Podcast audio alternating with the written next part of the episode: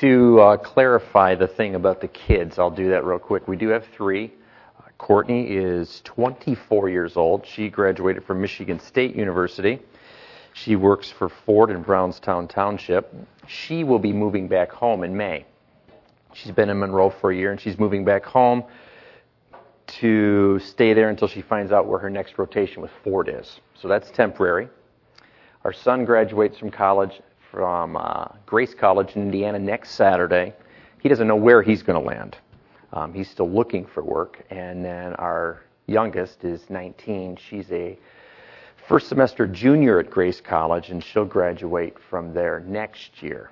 Winona Lake? Yes, Winona Lake, right. So um, we could have all three at home come July, but. Uh, you know, that'll be nice for old time's sake because we've been by ourselves for a year. So, thank you. All right, why don't you take your Bibles and turn to Galatians chapter number 5. Galatians chapter number 5. We're going to look at verses 16 through 26. We'll get to that in just a second. Um, I want to set up this workshop a bit with some comments. In this letter to the Galatians, Paul uses the word Spirit 18 times. 16 of those times make direct reference to the Holy Spirit. That means that the Spirit of God is pretty important in what Paul's talking about. Justification is used more times than the Spirit. Faith is used more times than the Spirit but of the other kind of theological words that we would think about, that we might believe to be important, they all come less than the Spirit of God. It's a very important thing. And as we read the book of Galatians, we learn four truths in the way that Paul uses the Spirit. Number one, the blessing of the Spirit comes by the hearing of faith. That's chapter 3, verses 3 through 5. So the Spirit of God that Paul is talking about in Galatians cannot be received by anything that we do. It's by trusting in God and the work of Jesus Christ. Number two, the blessing of the Spirit comes to people because Jesus absorbed the curse of God against sin and sinners. That's again in chapter number 3, verse number 14, where Paul says Christ became a curse for us. So the Spirit falls and is given to people as a result of Christ's redemptive work at the cross. Three, the blessing of the Spirit produces a radical change in aspirations. And this is real important. This is, this is where this all spins. People change because of God the Spirit. Look at chapter 4, verse number 6.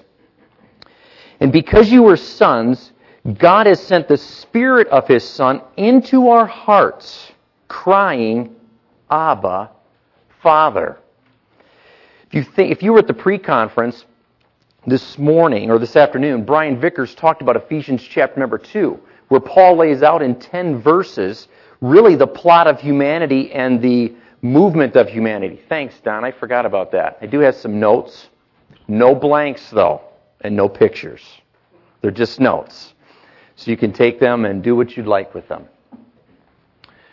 But in Ephesians chapter number 2, we see that we're dead in our trespasses and sins we see the work of God in our hearts to choose. We see the work of Jesus Christ. We see the gift of faith and grace that changes an individual. And in verse number 10, we are told that we are his workmanship. We're created for good works in Christ Jesus. People that are given the Spirit of God have new aspirations, new desires. So different, in fact, that people that were enemies of God now, now cry out, according to Paul, Abba, Father, Father. They use it as a term of endearment. They love to talk to him. They enjoy being with him. In chapter 5, verse number 5, Paul says, For through the Spirit, by faith, we ourselves eagerly wait for the hope of righteousness. We're waiting for something that God wants to give us. And we didn't have that desire previously. And you can see other examples in Galatians. And then, fourthly, the blessing of the Spirit stirs up external and internal opposition. Look at chapter 4, verse 29. Paul says, But just as at that time he who was born according to the flesh persecuted him who was born according to the Spirit, so also it is now. He's drawing on the two children of Abraham, Ishmael and Isaac. Isaac, the child of faith, the child of promise, persecuted, opposed by the child of the flesh, Ishmael. And he says, just like it was then, it is now. And he's drawing from the very themes. There are false teachers in Galatia, and they're opposing the gospel teachers. Paul says it's just like it was then. And when the Spirit falls and changes people and grabs hold of them, external opposition is created, but internal opposition is also created. Chapter 5, verse 17. For the desires of the flesh are against the Spirit, and the desires of the Spirit are against the flesh, for these are opposed to each other to keep you from doing the things that you want to. So God creates in salvation a man that is His. But we're saved in a context. If you think of the Pacific Ocean, if you're saved in the middle of the Pacific Ocean, that's the milieu, our context. We got to get to shore. And it's work, it's arduous. There might be tranquil days, and there are very difficult days. There's this opposition that we face. It's called the flesh, it's called the world, and the devil. The Spirit of God in us is striving for us, creating this internal opposition. In my opinion, and it's mine, and I understand that, and, and most of you don't know me, and an opinion is like a nose on a face. So I say it with humility, but I want to share it nonetheless. The Holy Spirit seems to be a prominent focus of Paul in the Galatians letter and an interpretive clue for summarizing the themes of chapters 5 and 6. As I read Galatians, Paul seems to think that the giving of the Holy Spirit demonstrates a new way that God intended for his people. Now, that's not rocket science. It's not incredibly profound. Probably you've all heard that before. But thinking in these terms was very helpful to me as a believer. And it took me back to Jeremiah chapter 31 and Ezekiel chapter 36 and Ezekiel chapter 37, where God says, I am going to institute a new covenant. And in that new covenant, this radically new thing, it's the same in that there's going to be people that are mine.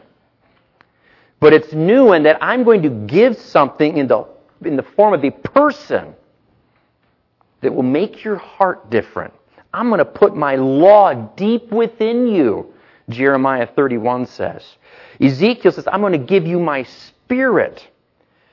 So no longer are the impetuses and the motivations for serving God outside of us, as they were in the Mosaic covenant, they're now in us. If the Red Wings were on tonight, and they're not, they were on last night. But if they were on tonight, you wouldn't have to tell me, hey, I'll give you five bucks to watch the Red Wings playoff game against the Ducks. I don't need external motivation to watch hockey or to watch baseball. I don't.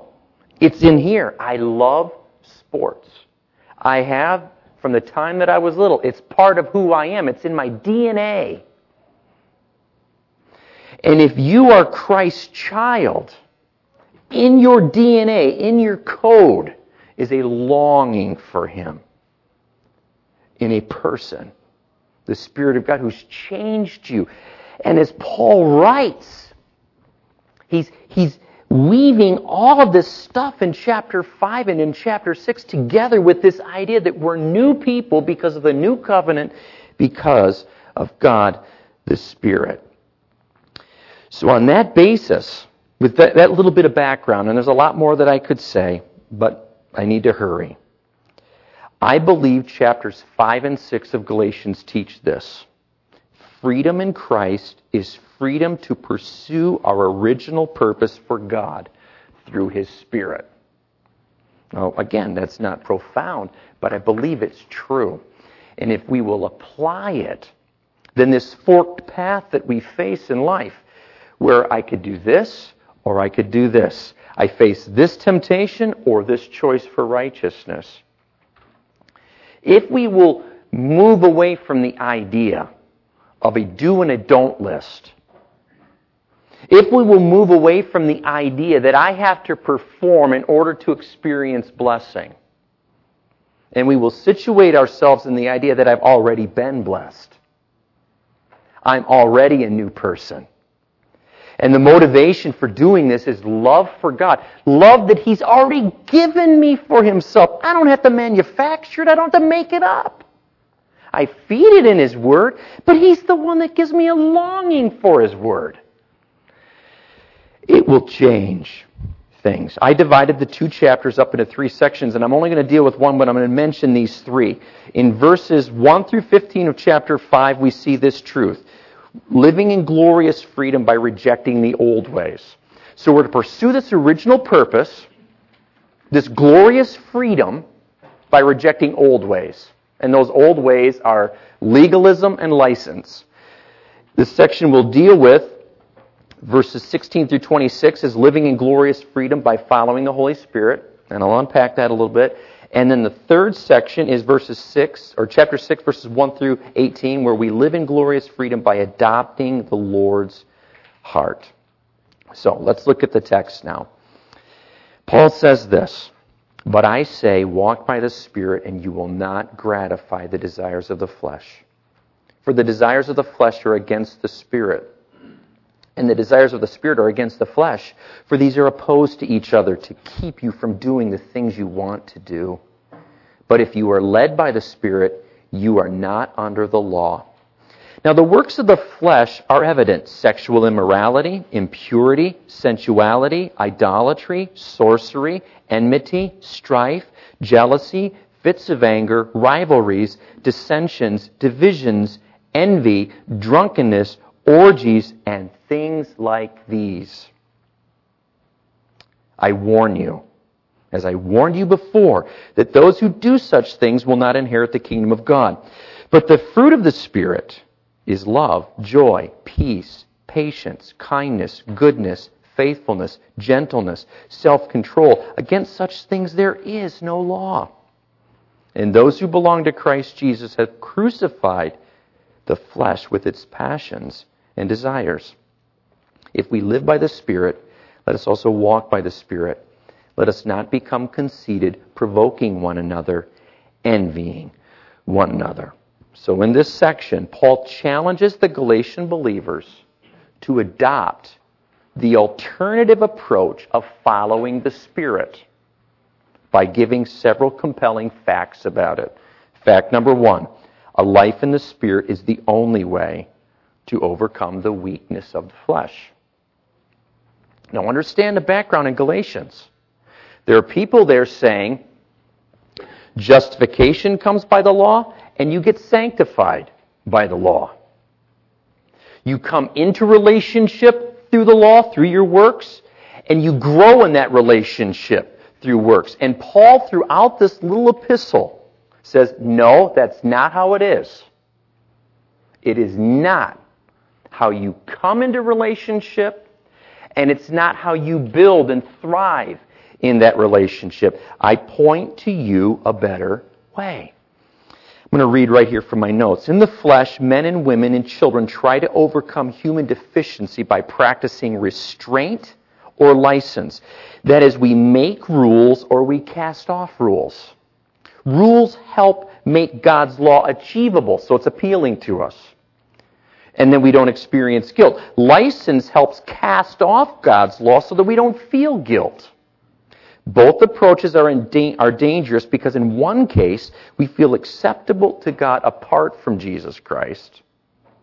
And in the other, we believe nothing matters because of Jesus Christ. Paul points to a better way, and the right way is to live life in the Spirit. In essence, Paul says that walking in the Spirit is the only way to serve God as a Christian, and he offers proof for his proposition. So remember, he says walking in the Spirit is the only way to overcome the weakness of the flesh, and now he's going to offer some proof for that.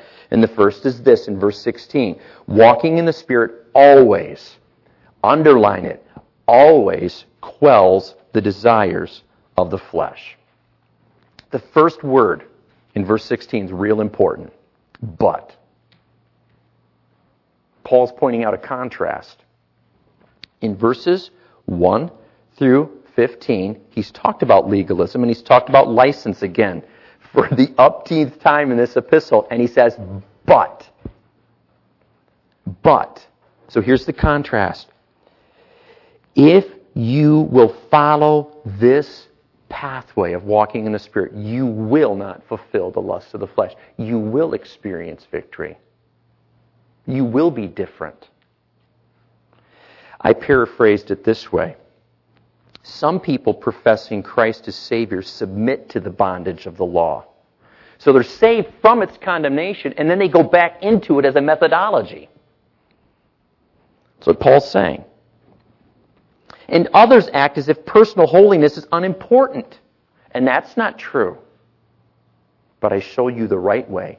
Walk in the Spirit. And walk, as you know, is a command. It's present tense, which means you're to be walking in the Spirit. It's not something you step into, you sign a card, I'm in, I'm on the pathway, and it's all over. This is something that you're doing all the time. You're always cognizant of the idea that you're God's child. You're always cognizant of the idea that I need the Holy Spirit, and you're always talking to the Lord about that. To be doing this. And it, of course, is a guaranteed way, and Paul speaks that. Now, with those ideas, we get to a conclusion and then we get to a question. Here's the conclusion based on verse 16. When sinning, the new covenant believer, and that's us,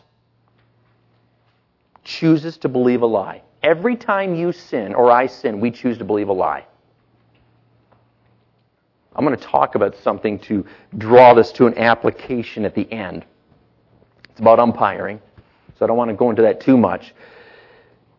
But as a guy that umpires, it's very easy to believe lies. I can believe that I'm the most important person on the field. I'm not. The most important person on any athletic field is the person that's unseen. And that's the Lord. Even if it's Plymouth High School playing Canton High School and there's not one single Christian involved, God is still the most important person there. Because it's His world. He invented physics, and you can't throw a curveball without physics. He's the most important person. When we sin, we choose to believe a lie, and we spurn the counsel, the power, and the fellowship of God the Spirit. That's the only explanation. So if you go home tonight and you rip on your wife because you don't have clean socks for tomorrow morning to come to the conference, you just lay into her. You've chosen to believe a lie. That it's okay for you to act as a domineering, lord it over somebody else kind of person, and you do not have to manifest humility and meekness and grace in servant leadership because you're all that. You believe a lie. You're not all that. And if I were to do that, I'm not all that either. You've spurned that counsel. You've not walked in the Spirit. So that's the conclusion. Because if you sin, you have not overcome the flesh, and you're not walking in the Spirit. So what's the question? How do you walk in the Spirit? Know, I, I, I talked about it in terms of some ways that I think about it, being aware of the Spirit of God. But Paul's also helpful. In Ephesians chapter 5, verses 18 through 21, a passage you're very familiar with, I'm going to read it. This is from the ESV. And do not get drunk with wine, for that is debauchery, but be filled with the Spirit so be controlled by Him. That's what the word filled means in the original language. If you're filled with the Spirit, you're going to address one another in psalms and hymns and spiritual songs, singing and making melody to the Lord with your heart. You will give thanks always and for everything to God the Father in the name of our Lord Jesus Christ, submitting to one another out of reverence for Christ. Summing up, you will love God and you will love others, which is the whole duty of man, according to Jesus. Who produces that in you? The Spirit of God. But how are we filled with Him? How are we controlled by Him? Colossians chapter 3. Parallel passage, but Paul frames it up differently. Let the word of Christ dwell in you richly. The word dwell has the idea of taking up residence, abiding, building a home. Let the word of God build a home in you where its truths its principles, the person of Jesus Christ, who's its focal point, is just there. It's like sweating. It's like eating. It's like breathing. Let it dwell in you. What will happen? Teaching and admonishing one another in all wisdom, singing psalms and hymns and spiritual songs with thankfulness in your hearts to God. The filling of the Spirit produces those things. The Word of Christ dwelling in you richly produces those things. How do you get filled with the Spirit, if we could talk about it that way? You let the Word of God dwell in you richly. The Spirit is the one who inspired the Word of God and the writers of Scripture. He knows this. He's God. He will employ that in your heart and life to control you and to direct you, not as an automaton but He's already given you desire for God. And He'll flesh that out through you. There's a second proof. The flesh, that is the unredeemed man, does not want God's will. So, this nice picture that's been painted, there's, there's still issues.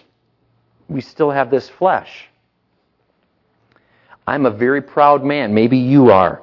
I'm an angry man. Maybe you are. I take great delight in things that are base and, and profane. I was at a baseball game last weekend in Winona Lake, Indiana, my son's last baseball game. He'll never play baseball in a competitive way again that really matters. He's like he's a mere mortal he throws in the 70s. And uh, his ERA at that point in time for the year was just over two. But he had to pitch against Taylor University. And Taylor's guys are huge. They're monstrous. They're massive. And they hit the ball a long way.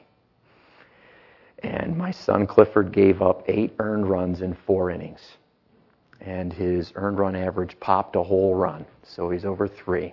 And it was his hope and my hope that this year, his senior year, would be his best ever, and maybe he'd get some conference recognition. Well, I've been checking the website for the Crossroads League all week. Nothing. Nothing. Nothing. I don't know if it's going to happen, and I'll get over it if it doesn't.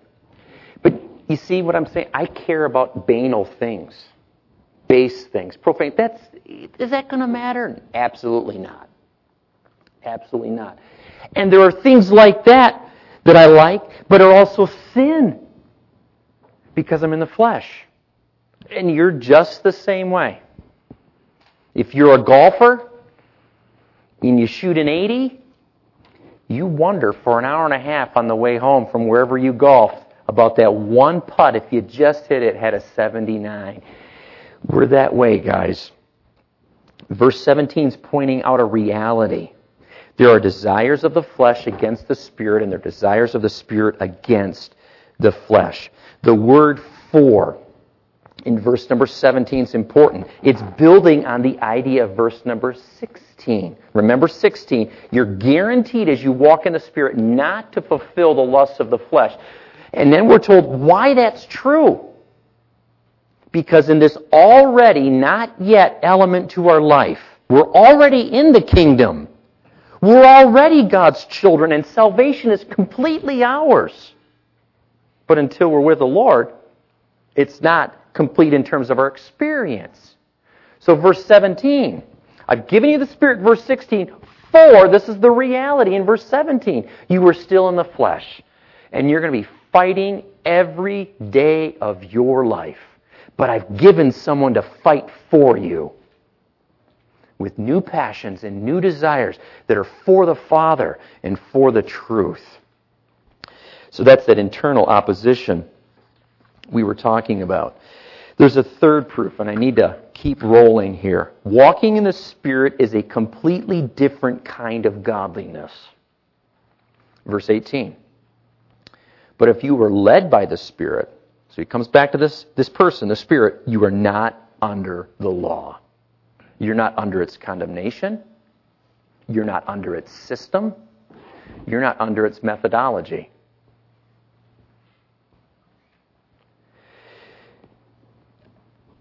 You are under the law of Christ. I am under the law of Christ. He's our leader, He's our director, He's our empowerer, He gives us truth. I have no obligation to the law. I, I, don't have to keep it to earn God's favor. God's favor is shining down upon me, and He is shining, it's shining down upon you if you're in Jesus Christ. You don't have to do anything to keep it. It's there. It's, it's coming down like the sun comes down from the sky. Like Brian talked about with Gideon. God chose to show his favor upon Gideon because God chose to show his favor upon Gideon. And Gideon's goodness or badness had nothing to do with that. I'm not under the law. I have no obligation to it. So godliness now is motivated and produced by the Holy Spirit. And certainly my compliance with God's direction. But the Spirit of God is motivating that and helping me to fulfill it. There's a second fact. A life in the Spirit acts in accord with the reality of salvation. Verses 19 through 24. So these six verses, we see this. Two representative lists.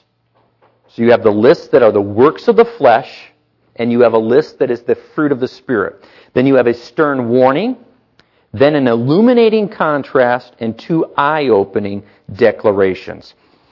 It's my belief that the lists, the works list and the fruits list, are representative. It's not exhaustive. There's a lot of sins indicated there, you know, in terms of works of flesh, but there are a whole lot of other sins too.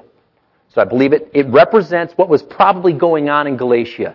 So they would read these things or hear them read and, okay, that's me.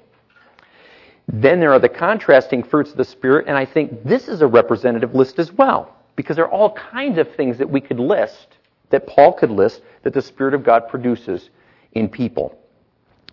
Then there's this stern warning. Look at verse number 21. I warn you, as I warned you before, that those who do such things, what things? The works of the flesh, will not inherit the kingdom of God. The word inherit is used three times in Galatians.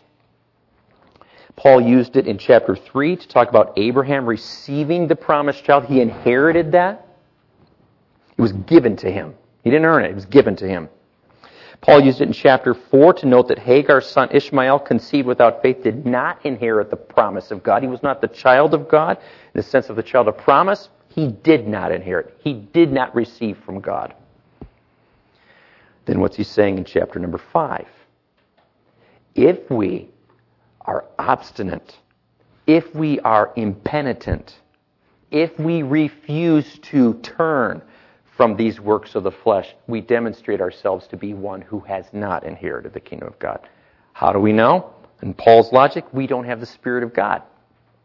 The Spirit of God produces a desire to repent. We still sin, but He produces a longing to be right with the Father and to seek the grace that is found in Jesus Christ. So you have that warning, then you have an illuminating contrast in the flesh, Paul uses all of these things and connects them to one verb or one idea of verb and action. Works. These are things we do. But with the good stuff that the Spirit of God produces, he uses a word fruit. We don't produce fruit. Paul's very clear the Spirit produces fruit. And you can tie back into John chapter number 15, where Jesus says, I am the vine and my Father is the vine dresser. Every branch in me that does not bear fruit, he takes away. But every branch that does bear fruit, he prunes that it may bear more fruit. And the passage goes on with this idea that there is a vine, and from that vine comes life. And that life produces fruit in the branches. He's picking up on that idea that Jesus talked about. We don't produce this stuff. You could go home tonight and, and you could do as Jonathan Edwards did and make all these resolutions. I'm not saying they're bad, but you're not going to make these things happen. You're not going to make yourself a more loving person by keeping a list of 13 things. You'd be more moral, You'll be more conscientious. But if all of that is hollow, minus the Spirit of God, it's not motivated by the Lord, it's not empowered by the Lord. God produces fruit. And then there's two eye opening declarations. He says of the fruits of the Spirit, the last part of verse number 23, against such things there is no law. So we come back to the law. There's no law against these things. There's no condemnable arrow to be pointed at these things. Why? Because they're produced by God. The things that we produce are condemnable, even if it's a good thing.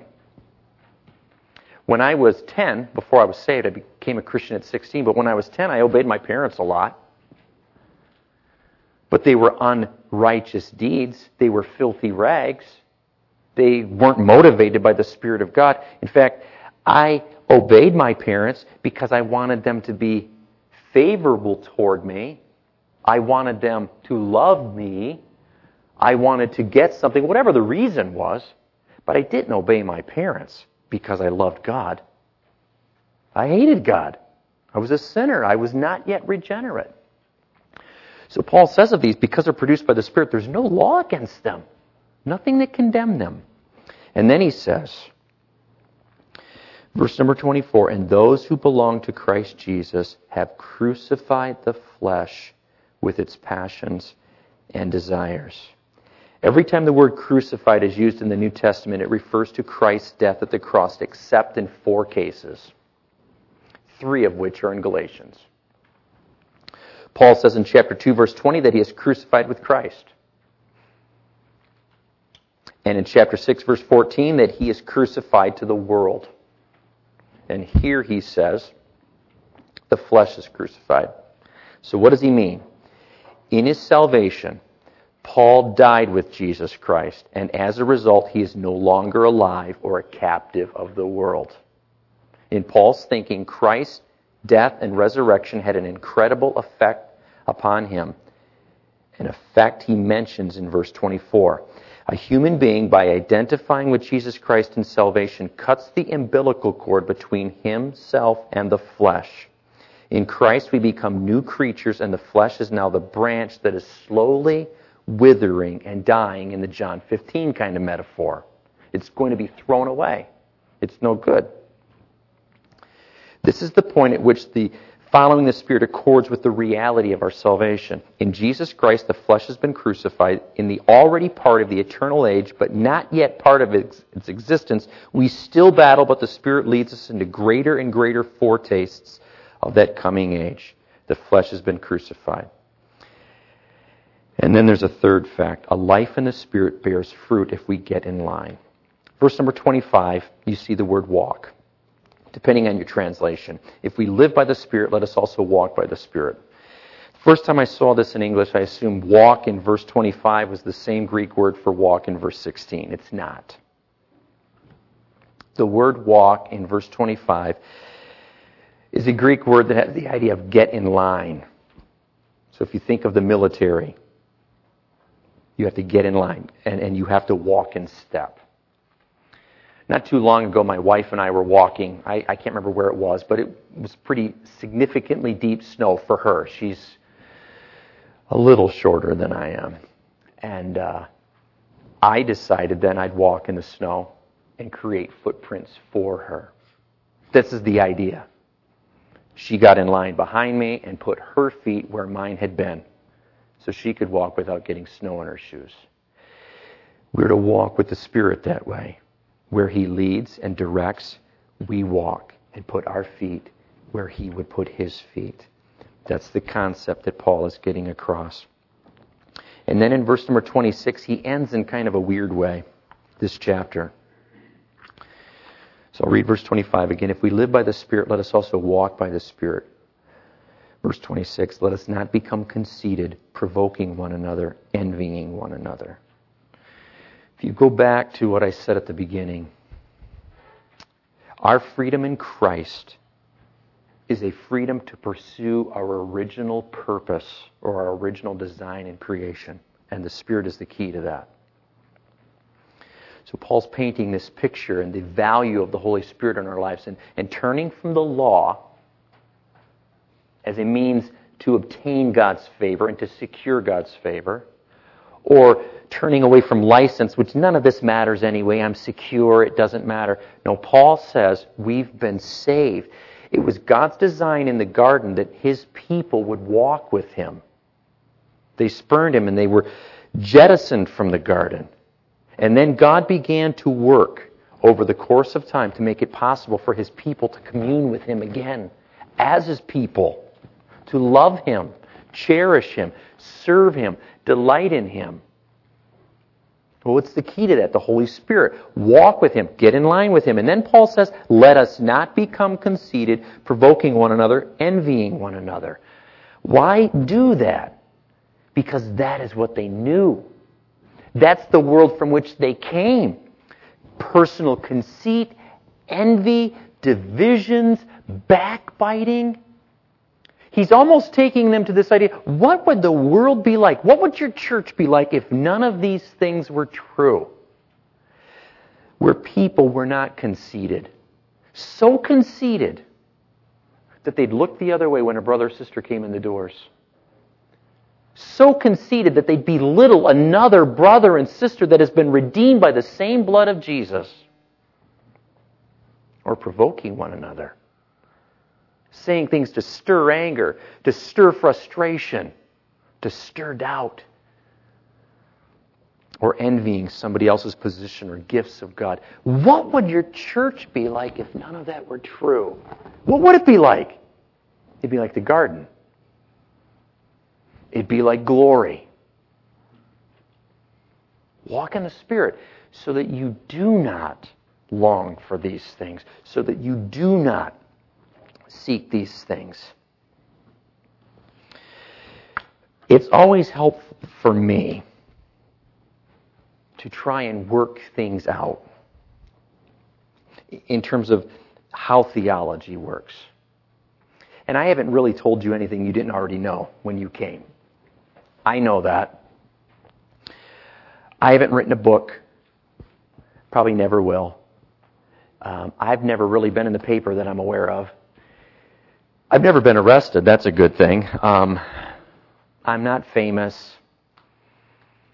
I have a little office down the hall, and I try and faithfully serve the Lord here.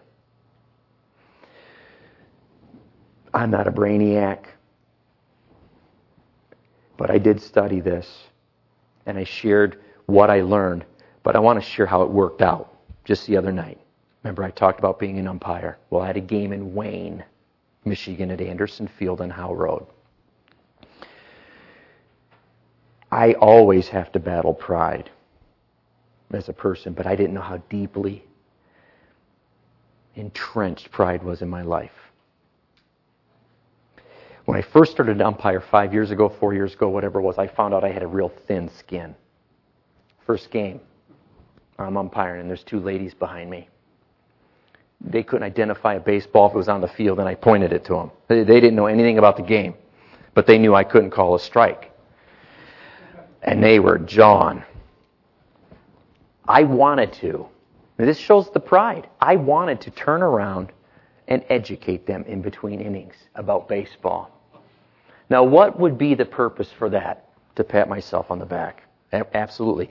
And I learned that this thing, I hated to be criticized. And as a pastor, I have been. But it's so apparent and so right there on the field. And every call, half the people are upset with you. You never get anything right. But I thought I'd kind of move beyond it a little bit. And a kid swings at a pitch Tuesday night, Wednesday night, I can't remember and one of the coaches thought it was a foul ball off the foot. If it hits the, the, the batter's foot while he's in the box, that's a foul ball. I raise my hands up, call foul, and you know we move on. I didn't say anything. I watched the ball dribble down the third baseline and then drift off to the left, and then I called foul. And this guy, come on, what are you looking at? Where's your head, man? You guys gotta get it together. The the Spirit of the Lord didn't happen this way, quite like this, but turn away, be meek. The flesh, put this guy in line. And I looked at him, and this, this was the first wrong move. I shook my head. Of course, I've got my helmet on. And in between innings, after the inning was over, I walked down. I should have not gone, but I walked down. And I began to talk to him and tell him how to conduct himself on the field. Mind you, I'm being hypocritical because I'm talking to him and rebuking him in front of everybody. Now, I broke this out in terms of the good, the bad, and the ugly. Because I, I got in my car that night and I had to work through this. And I believe this is the Spirit. So I'll start with the ugly. I acted in the flesh as a proud man wanting to defend my works in the eyes of others. I rejected the satisfaction of my Father and the righteousness of His Son. I had to go down there and talk to that guy because I did not find satisfaction in the fact that Christ is my righteousness. I needed to be right. And I brought shame and dishonor to the Lord's name. No one else knew about that that I'm aware of, but I knew about it. And who helped me work through this? God the Spirit. So His Son could be glorified and I could again find satisfaction in Him. I also rejected the assurance from my Father that all wrongs will be righted in His time. You know, if that man really did what was wrong that night, the Lord would take care of it, either through him getting saved or the Lord pointing it out to him. But no, I couldn't wait for that. I had to get my exercise of right. And I rejected the very code of conduct I expected from another. That's the ugly. That's where I think it's the most hideous. In particular, rejecting the righteousness that the Son has provided for me because of the Father's grace. Here's the bad. I am to the core a very, very proud man. I admit mistakes and sins, but I often do it to appear good and kind to others instead of for the glory of God and the longing for restoring honor I stole from Him. I didn't have to apologize to anybody in that car that night, but it was sweet to talk to the Lord in my van going north on Howe Road and then on Michigan Avenue heading home to Canton and tell him, I sinned against you. I robbed you of glory. And I'm thankful that your Spirit's pointing that out to me. I want to find satisfaction in the righteousness you provided for me. Here's the good. The Spirit of God residing in me as the temple of God convicted my heart of my treason. He did Galatians 5:17. I want to glorify the Lord, and I believe you do too. And He'll help us, even when we're vile and hideous, and bring us back. The Spirit of God gave me guidance about how to pray and confess my deeds. At first, when I got in the van, it was, Lord, I'm sorry about that. I'm sorry how that happened. And the Lord kept me thinking and probing deeper. Why did it happen? What did you want? It became a sanctifying moment in my life. I'll never forget it. The Spirit of God took me to the cross again so that I may move on in Christ's work on my behalf rather than some form of perverse self justification. You see, I could have cast all the blame on that guy. That would have been wrong. And I could have also said, I'll do better next time. And that would have been wrong. I should do better next time, but I shouldn't find satisfaction in that. I sinned against God, and the Spirit moved me to confess that sin and to do it with some depth. I'm not taking credit for it. I'm just so thankful that happened. I want to close reading a couple of verses. John chapter 14. And I will ask the Father, and he will give you another helper who will never leave you. He is the Holy Spirit who leads into all truth. The world cannot receive him because it isn't looking for him and doesn't recognize him, but you know him because he lives with you now and later will be in you. John chapter 14 again, verses 25 and 26. I am telling you these things now while I am still with you.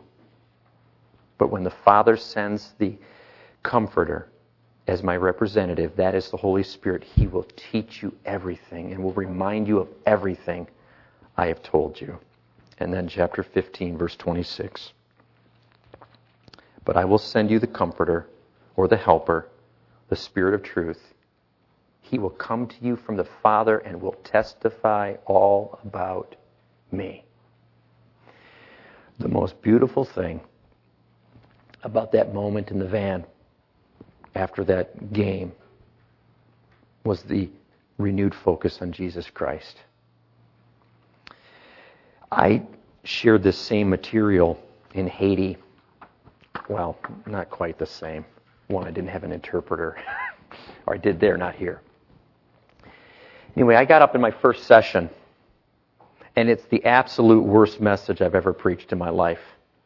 It stunk, guys. It absolutely stunk. It was bad. and I knew it was bad. And I knew it was bad at the beginning and in the middle and at the end. And I wanted to crawl in a hole. But I was there for two more sessions and I couldn't go anywhere. I, I had to finish this thing. So, two items happened that night, similar to this umpiring thing. First, I asked a missionary, German missionary in Haiti, what was your impression? He said your sentences were too long. Oh, okay. Well, that's that's very simple to fix. And then the second I had to deal with on my own. Pride again. I wanted to look good. And the Lord gave me a gift that night. He made me look bad. And then what did I do when I went to my room that night? I thanked the Lord for His righteousness. And I confess the fact that I do not find satisfaction in it enough. And I'm going to face this the rest of my life. The rest of my life. I faced it today. Because I'm both scared to get up in front of new groups. You're a new group. But I want to look good too. And it's a terrible, terrible combination. Frankly, I don't care in, in one sense how this came off. Because it doesn't matter. The Lord will do what the Lord wants to do. And I want to walk out of that door or that door, wherever it is, and be satisfied with Christ's righteousness. Because what you think of me and how this came across is irrelevant. The Father finds favor on me, whether I do a good job or a real good job or a great job or a really bad job. But that lesson in Haiti in December, and again this one this past week, what blessings. Just to go back to the righteousness of Jesus Christ and that God has given me a provision in His Spirit. I'm a new person. You are a new person. And God has given me somebody, a helper, to fight for my soul and to fight for my longing for Him because it's there. It's weak sometimes, but it's there. So, in this forked path of conflicting desires, know you have an advocate. There's Jesus Christ the righteous with the Father telling Him about your standing with Him, and then there's the Spirit of God fighting for you. That you can do those things that you want to do because He's put them in your heart to bear fruit. Let's pray together. Heavenly Father, I thank you for these brothers. I thank you that they want to hear about Jesus Christ. I thank you, Father, that they want to serve you. I pray that more and more, and, and may the teaching that has been done today and that will be done tomorrow be helpful in that regard, that you would elevate your son so that they can extol him in their heart, so that their service for you would be more and more born out of thankfulness and gratitude and grace rather than a list of do's and don'ts that are arduous and, and, legalistic and minus the Spirit. And if these brothers make lists or resolutions or talk with others in accountability groups, may they never place their hope in another brother asking them a tough question. May they be thankful for a brother that cares. But remember that he's motivated to care by the Spirit of God.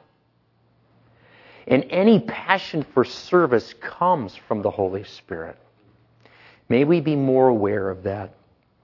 Just make this day and tomorrow and this coming Lord's Day a real blessing for all of us, where we are in, we are given the Word and it dwells in us richly and it produces this control of the Spirit where we love God and love others. In Jesus' name, amen. Thank you, fellas. You, I think, they're dismissed. Is that correct, Don? All right.